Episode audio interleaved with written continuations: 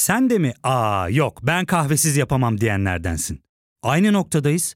İlk ve tek kahve üyelik uygulaması Frink'le tanış. Hem bütçeni koru hem de hiç bitmeyen kahvenin tadını çıkar.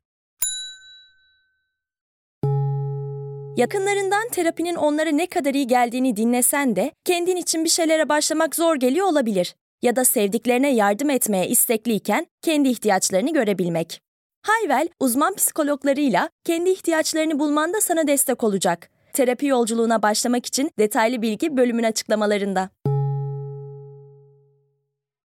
Herkese merhaba. Bu kaydı 14 Ağustos'ta alıyoruz. Hasret bitti, Süper Lig başladı. Ahalenin gündeminde ise enflasyon var. Geçtiğimiz 5 yılda dolar her yükseldiğinde Berat Albayrak'ın şive komedisi performansını izliyorduk ya. Şu dolar 10 lira olacak ya 15 lira olacak ya dediği konuşma. Zamlardan sonraki gırgır şamatanın yeni fenomeni artık Süleyman Soylu. Berat Albayrak'ın koltuğunu almak istiyordu. Bir çekişme vardı aralarında geçmiş 5 yılda ve sonunda kazanan Süleyman Soylu oldu. Oh çektirip duruyoruz kendisine. Neden oh çektiriyoruz? Çünkü akaryakıt yerinde durmuyor arkadaşlar. Mazot 39 liranın üzerinde. 14 Mayıs günü 18,5 liraymış. Seçim bitmiş, aradan 3 ay geçmiş. Bu 3 ayda %110 zam gelmiş. Bunu gören vatandaş tam buraya bir "Aaaaaa!" sesi koyuyor. Süleyman Soylu da hafızalarımıza böylece o kendine has böğürmesiyle kazınıyor.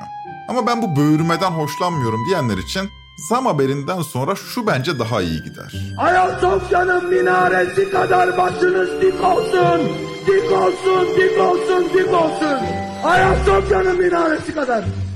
Şimdi Süleyman Soylu demişken kendisi koltuğa veda etti fakat kendisiyle birlikte gelenler de gidiyor. 10 Ağustos'ta 16 vali merkeze çekildi ve 57 yeni vali atandı. Ya ne oluyoruz? İktidar mı değişti? Yo, Süleyman Soylu gitti. Ya zaten 81 ilimiz var. Neredeyse tamamen değişti valiler. 57 ilin valisi değişti. Eski İçişleri Bakanı Süleyman Soylu'ya yakın bazı valiler merkeze çekildi.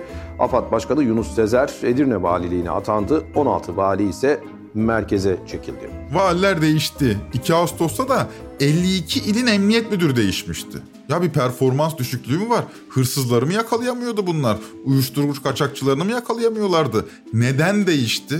Bunlara ilişkin soru soran gazeteci olsa cevaplayacak yetkili yok. Öyle emrolundu ve uygulandı. Soylu'nun da artık adı kaldı. Bakalım hayatımıza bir daha nasıl girecek? Yerel seçimlerde illaki ortaya çıkacaktır diye düşünüyorum. Çünkü orada da enteresan şeyler oluyor. Şimdi soru şu. Yerel seçimlerde ittifak olacak mı? Bunu deyince ne anlıyoruz? Muhalefet cephesi bir araya gelecek mi diye anlıyoruz değil mi? O devir geçti artık. Atıyorum mesela İYİ Parti ile CHP yan yana gelecek mi? Bu sorular artık eskidi. Siz hiç İYİ Parti ile MHP yan yana gelecek mi diye düşündünüz mü? Bir hayal edin. Bulunduğunuz kentte 3 aday var. Bir CHP'nin adayı, bir AKP'nin adayı, bir de İYİ Parti ile MHP'nin ortak adayı. Ne alaka demeyin. Devlet Bahçeli kendi üslubuyla bunu teklif etti İYİ Parti'ye. Bunu da CNN Türk yayınına gönderdiği bir mesajla ilan etti. Gelin dedi, yerel iktidarda komşu olalım. Yerel seçimlere beraber girelim. Bahçeli'nin sevgili izleyiciler mesajı şu İYİ Parti'ye. Çağırdık dönmediniz yuvaya, yerel iktidarda komşu olalım ülke hayrına. İYİ Parti ile MHP seçimlerde belli illerde yan yana gelir mi? Olabilir. Mesela İYİ Parti Eskişehir Milletvekili Nebi Hatipoğlu 2 hafta önce T24'ten Eray Görgülü'ye konuşmuş. Demiş ki İYİ Parti CHP ile yan yana gelmemeli. Gelecekse sağ partilerle bir araya gelmeli. Kesinlikle CHP ile birliktelik istemiyorum. İYİ Parti birliktelik yapacaksa sağ partilerle yapabilir. Kesinlikle İYİ Parti'nin bir sol partiyle ittifak yapması taraftarı değilim. Eskişehir'de de diğer illerde de kesinlikle kendi adaylarıyla seçime girmeli. Şimdi şöyle bir listeyi gözünüzün önüne getirin. Hangi sağ parti bu? Deva, Gelecek, Saadet falan olmadığına göre geriye ya AKP kalıyor ya da MHP kalıyor. Konuşulan parti İYİ Parti ise MHP daha yakın bir seçenek. MHP Genel Başkan Yardımcısı İzzet Ulvi Yonter de 10 Ağustos'ta Haber Global'de Hatipoğlu'na seslenmiş. Sayın Hatipoğlu Eskişehir Milletvekili buyursun Eskişehir'de önümüzde 31 Mart 2024 mahalle idareler seçimlerinde Milliyetçi Hareket Partisi ile AK Parti'yi açıktan desteklesin. Buyursun. O destekledi de biz niye destekliyorsun mu dedik. Ne olacak göreceğiz. Bu arada İYİ Parti sözcüsü Kürşat Zorlu da bu davete yazılı cevap vermiş. ülke hayrına gelin İYİ Parti'de birleşelim diyor o da. Fakat MHP'nin adını anmadan tabii. İYİ Parti'deki ideolojik sancıya MHP elindeki ağrı kesiciyle yanaşıyor. Diyor ki sizin ağrınızın devası bende. Bu arada gözler Meral Akşener'i de arıyor tabii. İYİ Parti sözcüsü Kürşat Yılmaz, Akşener'in 26 Ağustos'ta tarihi bir konuşma yapacağını duyurdu. Akşener 26 Ağustos'ta saat 16.00'da Afyon Kapalı Spor Salonu'nda partisinin yerel seçim startını verecek. Bakalım ne diyecek bilmiyoruz da. İYİ Parti'de vaziyet bu. CHP'de ne var derseniz CHP'de kayda değer bir şey olursa ben size söylerim arkadaşlar. Boş verin, CHP'yi takmayın. Aynı tas aynı hamam gidiyorlar. İçi dolu bir tartışma, üzerine konuşmaya değer bir şey ortaya çıkarsa o zaman konuşuruz. Böyle böyle yaşlanıp gideceğiz. Sadece bugüne ait olanı konuşmaktan öteye geçemeyen toplumsal düzenimiz için için çürüyecek. Bu didişme hali yüzünden çürüyeceğiz. Gelecek endişeleri orta yerde duruyor ve biz bu nehre kapılmış sürükleniyoruz. Bu bölümde bu toplumsal düzeni bizlere armağan eden partiyi, yani AKP'yi konuşacağız. Yani niye AKP'yi konuşacaksın ya da hangi bağlamda konuşacaksın dersen, bugün 22 yıllık iktidar partisinin kuruluş yıl dönümü. Konumuz da o yüzden AKP olacak. O halde gelin bunu konuşalım. Ben Ozan Gündoğdu, hazırsanız başlayalım.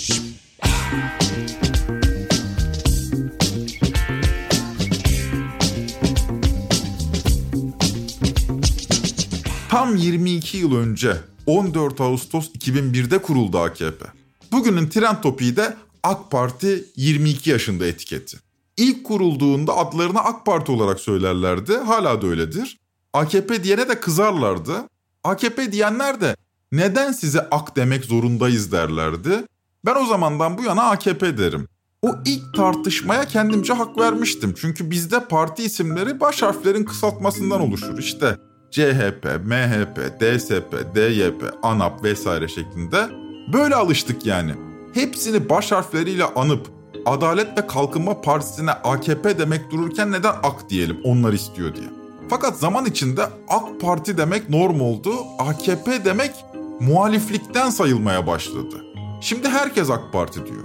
AKP ifadesi muhaliflere kalıyor.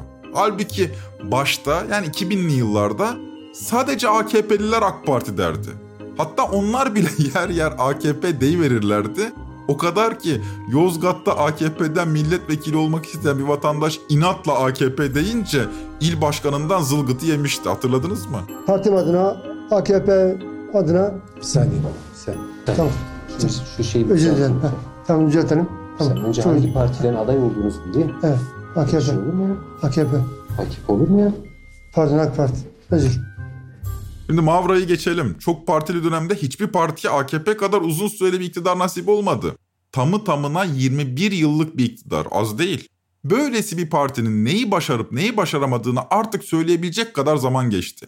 Yani 21 yıldır başarılamayanı, bundan sonra da başarılamayacak olanları tespit edebiliriz. Aslında başarı demek doğru olmayabilir. Sonuçta başarmak için çaba gerekir.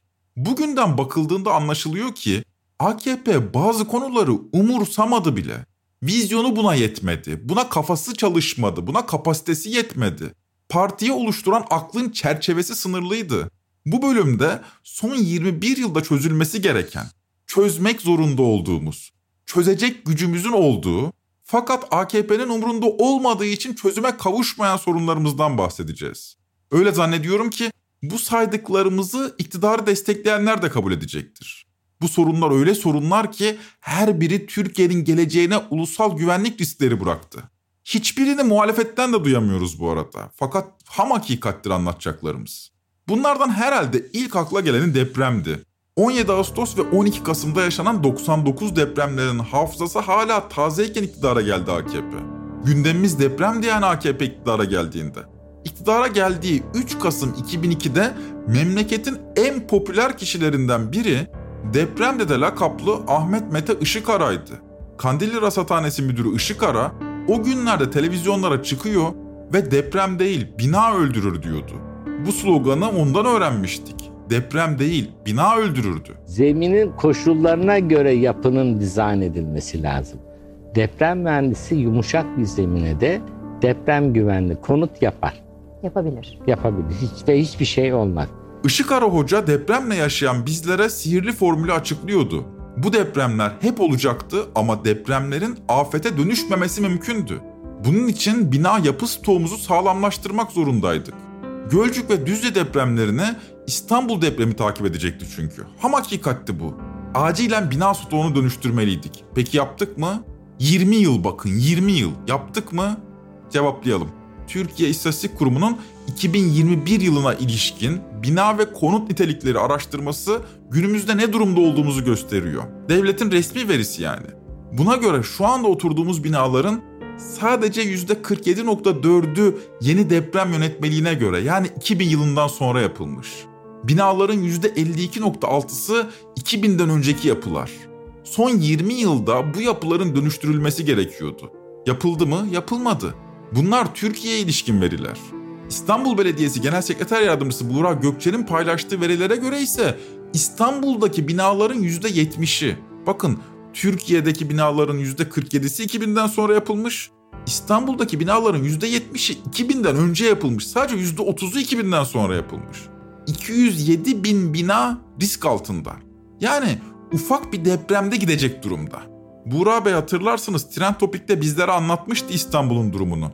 Deprem hafızasını diri tutmak başlıklı Trend Topik bölümünden dinleyelim. Ne kadar 2000 öncesi bina var? 2000 öncesi bina stoğumuz %70 İstanbul'da. Çok büyük değil mi bu? Çok büyük. Sayıya vursanız mesela ben... 800 bin. 700 binin üzerinde diyecek. 800 bine yakın yaklaşık. AKP iktidarının bana kalırsa en büyük başarısızlığı İstanbul'du. Burada başarısızlık ifadesini dikkatli kullanmak gerekir. Çünkü başta da belirttiğim gibi ortada bana kalırsa bir vizyon da yoktu. Yani bir çaba yoktu. Yani depremle ilgili esaslı bir hazırlık yapılması gerektiğine ilişkin bir endişeleri yoktu. Kısa vadeli yaşayan, ülkenin geleceğine ilişkin riskleri bertaraf etme kapasitesinden yoksunluğun en önemli kanıtıydı bu. AKP çok güzel didişiyordu rakipleriyle. Bu didişme hali içerisinde toplumsal düzenimiz tıkır tıkır işliyordu fakat gelecek risklere hiç odaklanamıyorduk. Vakit bir türlü geçmiyor da didişe yılları, 10 yılları geride bıraktık. Bir deprem endişesiyle geçen 20 küsür yıl ve sonuç. Ben duvar patlamasına uyandım. Beni biri çekti dışarı. Dışarı adımımı attım. Aşırı bir toz vardı. Herkes çığlık atıyordu. Herkes bir yerlere koşmaya çalışıyordu. Devlet daha ne yapacaktı diyenler vasat bile değil, vasatın altındaki zekadaki insanlardır. Onları ciddiye almaya gerek yok. Gerçek bu. AKP iktidarı Türkiye'yi depreme hazırlamadı. Maalesef bunu bir kinle, nefretle söylemiyorum. Gerçek bu. Herkesin kabul etmesi gereken bir gerçek. Umursamadılar. Bugün ölülerimizi sayamıyoruz. En son açıklanan veri 16 Nisan'a ait. 6 Şubat depremlerindeki ölü sayısı 50.500. Sayamadığımız bir ölü sayısı var. Sayının 100.000'in üzerinde olduğunu biliyoruz artık. Ondan sonra artık açıklamayı bıraktılar. Bilançoyu yıllar sonra öğreneceğiz. 17 Ağustos depreminin bilançosunu 2009'da hesap edebilmiştik. Hepimizin başı sağ olsun, sorumluları Allah kahretsin. Akıl almaz bir umarsızlık halidir Türkiye'nin deprem gerçeğini umursamamak. Bakın 5 gün önce Çevre ve Şehircilik Bakanı Mehmet Ösasaki İstanbul depremine ilişkin bir basın toplantısı düzenledi ve ilave önlemler aldıklarını açıkladı. Riskli olarak söylenen 1,5 milyon civarında yapı var. 600 bini de ilk etapta çok daha fazla hasar görecek gibi, yıkılacak gibi gözüküyor. Ondan dolayıdır ki bizim bu çalışmaları daha da hızlı hale getirmemiz lazım. Hemen yıkılacak gibi mi gözüküyor?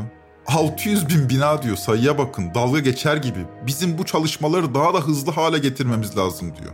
Ya ne gerek var, acele etmeyin, biz 20 küsür daha bekleriz. Zaten siz iktidardasınız. Zaten sizin iktidardan düşmeniz de mümkün değil.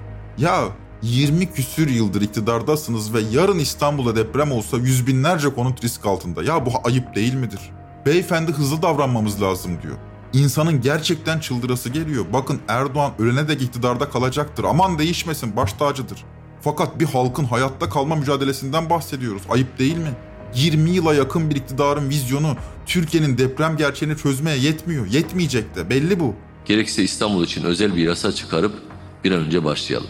Allah korusun buradaki düşünülen ve söylenen depremin altından kalkabilme ihtimali çok gözükmüyor. Dolayısıyla 21 yılın sonunda AKP'nin Türkiye'nin sırtına yüklediği bir bilançodur depremi ciddiye almamak. Ve bugün yaklaşan İstanbul depremi artık hepimiz biliyoruz ki bir ulusal güvenlik riskidir. 6 Şubat'tan önce tam anlayamıyorduk. Ama İstanbul'da benzer bir deprem olduğu zaman neler yaşayacağımızı artık biliyoruz. Önlem alabilirlerdi. Hem devletin gücü ve imkanı vardı hem de yeterli süre vardı ama önemsemediler. Yakın zamanda yaşayacağımız İstanbul depreminde ölecek olanların kanı bu iktidarın elindedir bana kalırsa. AKP için net şekilde Türkiye'yi depreme hazırlamadı diyebiliriz. Bunu kafası çalışan, fanatizmin gözünü henüz kör etmediği AKP'liler de kabul edecektir sanıyorum. Fakat sadece deprem değil, bir gıda krizi kapımızda. Tarımda çalışan nüfusun yaş ortalaması giderek büyüyor. Çiftçinin ortalama yaşı 50'nin üzerine çıkmış durumda. Çiftçi çocukları kente göçüp işçi olmayı tercih ediyor. Çünkü 21. yüzyılın köyleri kentlere oranla mahrubiyet bölgesi maalesef. Türkiye Ziraat Odaları Birliği Başkanı Şemsi Bayraktar henüz 2 ay önce 11 Haziran'da bu sorunu vurgulayan bir açıklama yapmış. Tarımda çalışan nüfusun yaş ortalaması tarımı olumsuz etkiliyor.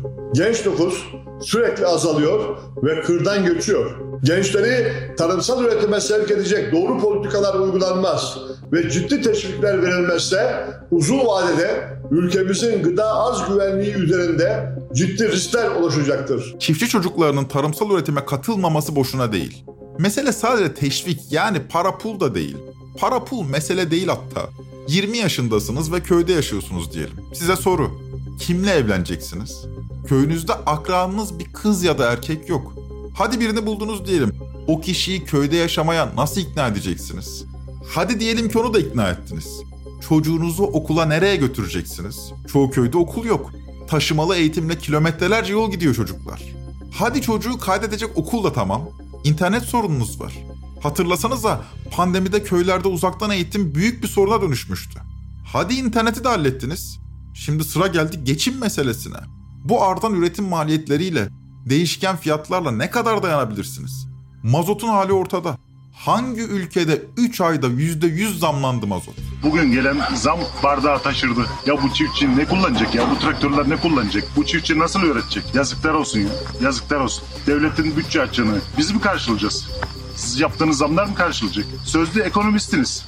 Ekonomimizden biz anlarız diyordunuz. Bütçe açığını 21 yıldır ben mi yaptım? Mesele sadece mazota zam gelmesi değil. Çok daha büyük bir meseleden bahsediyorum. Onu sadece bir örnek olarak verdim. Fakat yeri gelmişken belirteyim, özellikle kuru tarım yapılan bölgelerde hububat üretiminde mazot çok ciddi bir maliyettir çiftçi için. Örnek veriyorum, Ege'de, Alaşehir'de 4-5 dönüm arazide üzüm bağınız olsun veya Antalya'da, Serik'te o kadarlık bir seranız olsun. Geçinir gidersiniz, traktörlük işiniz de çok yoktur. Ama mesela Konya'ya gidin, Sivas'a, Urfa'ya gidin. Geçimlik buğday üretiyorsanız en az 150-200 dönüm araziniz olmalıdır. O arazi de traktörsüz işletilemez. O traktör de su gibi mazot içer. Süleyman Soylu Gabar'daki petrolden bahsederken boşuna "al direkt traktöre koy ya" demiyordu. Çiftçinin oyunu nasıl alacağını biliyordu. O profesyonel bir siyasetçiydi. Nasıl bir petrol olduğunu da söyleyeyim. Benzeri Suudi Arabistan'da da var. Çıktığı an traktörü çalıştırabilecek bir kabiliyeti de var. Gravitesi çok yüksek. Çiftçinin yaş ortalamasının 50'nin üzerinde olması demek, 10 yıl içinde tarımda ani duruş riskiyle karşı karşıya olmamız anlamına gelir. Tarımsal nüfusun son demlerini yaşıyoruz. Yaşlı çiftçi demek bir ulusal güvenlik krizi demektir. Bir anımı anlatayım. Pandeminin ilk ayları. Muhtaç belgeseli için Sivas Zara'dayız. Zara Ziraat Odası Başkanı Zeki Şimşek'in yanına gittim. Dedim ki bu bölgedeki genç çiftçilerden biriyle röportaj yapmak istiyoruz. Yardımcı olur musunuz? Zeki Bey genç derken dedi kaç olsun? Dedim ki 30'lu yaşlarında olsun. Dedi ki 30'lar 40'lar çok az var. Ya 50'ler 60'lar var ya da onların çocukları 10'lu 20'li yaşlarındakiler var. 30'lu 40'lı yaşlarında kimse çiftçilik yapmıyor. Peki dedim, çocuklarla konuşuruz. Gittik bir dağ başına. Hasan abi buğday üreticisi, baktım bizi bekliyor tarlanın başında. 57 yaşında. O bölgenin en genç çiftçilerinden. Gözümle gördüm. Son demlerini yaşıyor tarım. 5-10 yıl daha geçinmek için üretecekler ve sonra ölüp gidecekler. Çocukları ise kente göçüyor. Biraz yorulduk. Burada kısa bir ara verelim. Döndüğümüzde 21 yıllık iktidarın hiç umursamadığı krizlerimizi konuşmaya devam edeceğiz.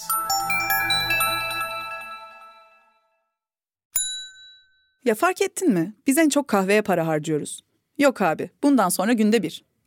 Sen Frink kullanmıyor musun? Nasıl yani? Yani kahvenden kısmına gerek yok. Frink'e üye olursan aylık sadece 1200 TL'ye istediğin çeşit kahveyi istediğin kadar içebilirsin. Günlük 40 TL'ye sınırsız kahve mi yani? Çok iyiymiş. Aynen. Hatta şu anda 200 TL'lik bir indirim kodu da var. Hadi hemen indirip üye ol da bu fırsatı kaçırma. Terapiye başlamak, içinden çıkamadığın döngüleri kırmak, bazı yanlış bulduğun kararlarını değiştirmek ve kendinle beraber daha huzurlu bir yaşam inşa etmek için atabileceğin en değerli adımlardan biri. Hiwell ile yoğun yaşam tempona uyum sağlayarak online terapi seanslarını takvimine göre ayarlayabilirsin. 1000'i aşkın uzmandan sana en uygun terapisti seçebilir, PODB10 koduyla indirimden yararlanabilirsin. Detaylı bilgi açıklamalardaki bağlantıda. Kentte yaşayıp ahkam kesebilirsiniz. Reisinizi canınızdan çok sevebilirsiniz. Ama AKP için Türkiye'yi bir gıda krizine hazırlamadı dendiğinde söyleyecek bir şeyiniz yoktur. Yüzünüz yere eğilir. Yani memleketi gözleyen, tarımı bilen, herkes bu dediğimi kabul eder. İsterseniz Erdoğan'ı canınızdan çok sevin. İktidarın geleceği düşünen bir tarım vizyonu bulunmuyor. Ham gerçektir bu. Fakat maalesef halkımız duruma sanırım hiçbir zaman uyanmayacak. Biz gayri kendi petrolümüzü çıkardık. Kimseye midanımız yok. Türkiye'nin her tarafı petrol. Güldür güldür petrol akıyor. Altın petrol. Güldür güldür akıyorsa oğlum. Artık bundan sonra zafer bizim oğlum. Bir gıda krizi yaklaşıyor. Dünyada gıda milliyetçiliği tartışılıyor. Pandemi paranız olsa bile gıda ithal edememe ihtimalini acı şekilde gösterdi bizlere. Merkez kapitalist ülkeler, yani Batı ülkeleri diyelim ya da, tarıma yöneliyor artık. Sanayi ülkeleri tarım ürünü ithal eder önermesi eskide kaldı. Fil dişi sahilleri iklim krizi nedeniyle kakao ihracatının yarı yarıya düşeceğini söyledi. Akdeniz ülkelerinde de yine iklim değişikliği nedeniyle büyük bir zeytin krizi yaşanıyor. Biz de haklı olarak zeytinyağı ihracatını durdurduk. Ama 90 liradan 170 liraya çıktı zeytinyağının kilosu. Yani gıdada ithalat ve ihracat artık serbest değil. Yeni bir döneme girdik artık. Bir başımızayız. Ve gıdamızı bu topraklarda, altını çiziyorum, bu topraklarda kendi kaynaklarımızla üretmek zorundayız.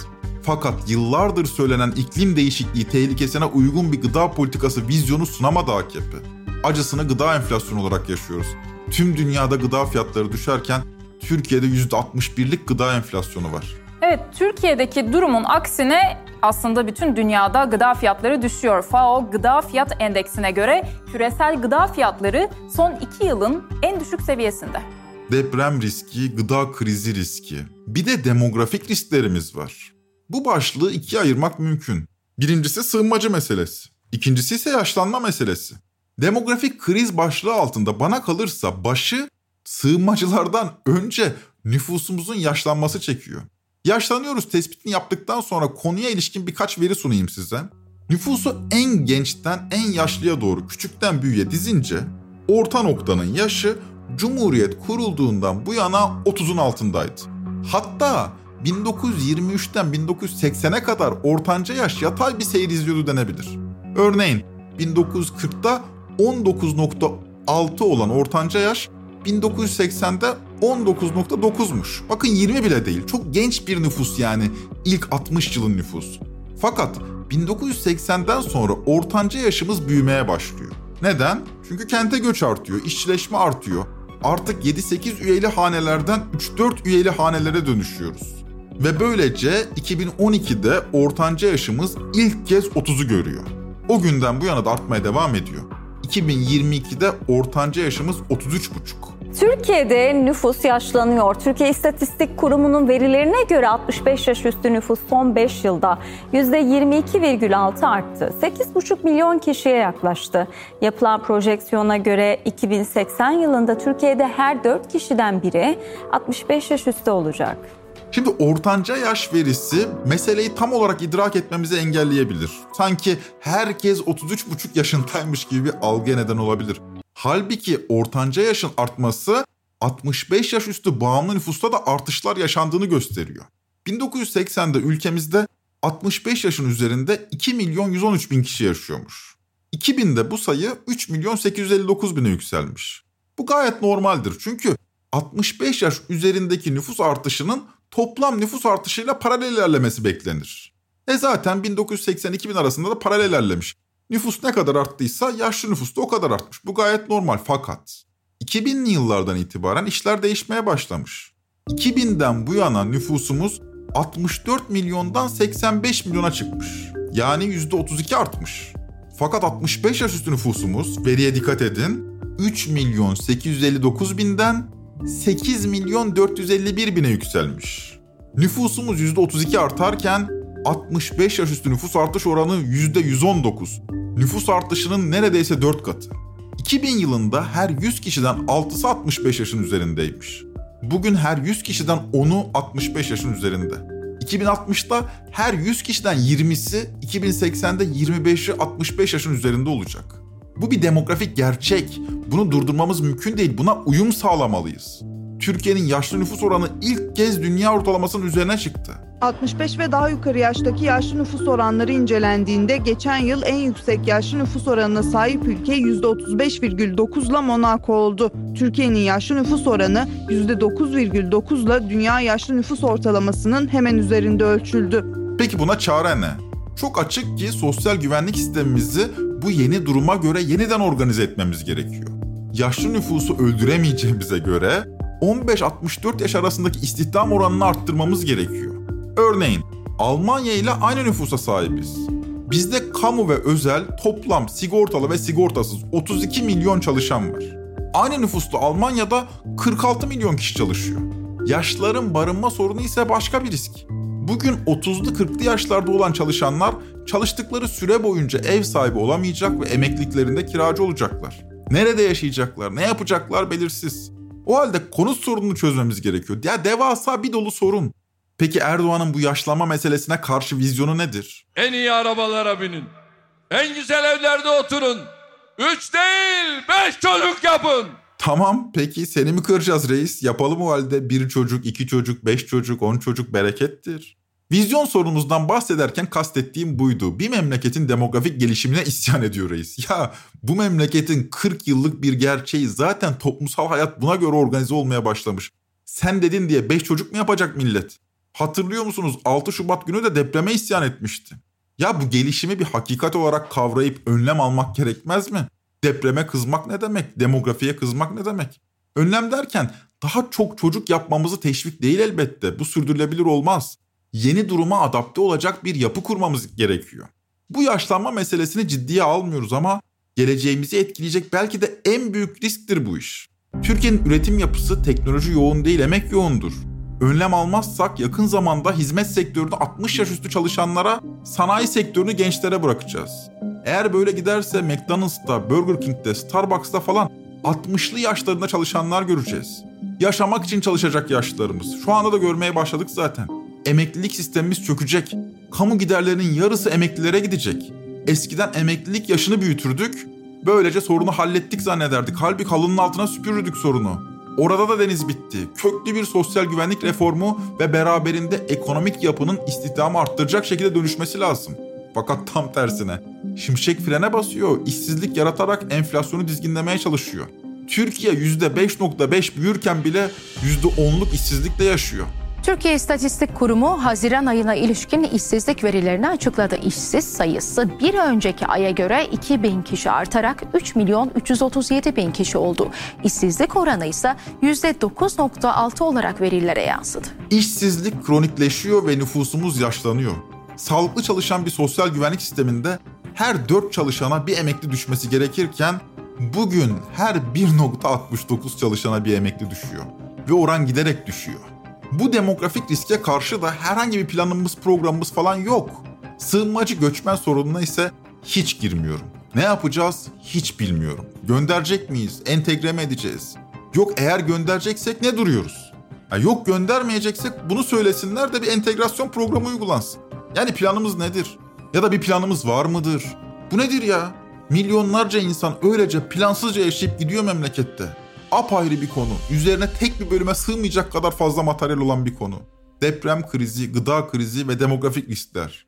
Tüm bu başlıklar maalesef umrunda olmadı 21 yıllık AKP iktidarının. Maalesef diyorum çünkü hepimiz bunların çilesini çekeceğiz. AKP bugün doğum gününü kutluyor. Lideri Erdoğan ise artık 70 yaşında. Belli ki yaşadığı sürece bu memleketi yönetecek. O kazandı. Erdoğancılar muradına erdi. Yaşadığı sürece onun taraftarları onu el üstünde tutacak. Ona dönük eleştiriler hakaretlerle karşılanacak. onu eleştirenler, onun muhalifleri vatan hainliğiyle suçlanacak. Ancak AKP iktidarının 21 yıldır umursamadığı sorunlar Erdoğan'dan sonraki iktidarların omzuna yıkılacak. Ve takdir edersiniz, saydığım sorunlar öyle alelade sorunlar değil. Her biri ulusal güvenlik ölçeğinde üzerine titrememiz gereken riskler.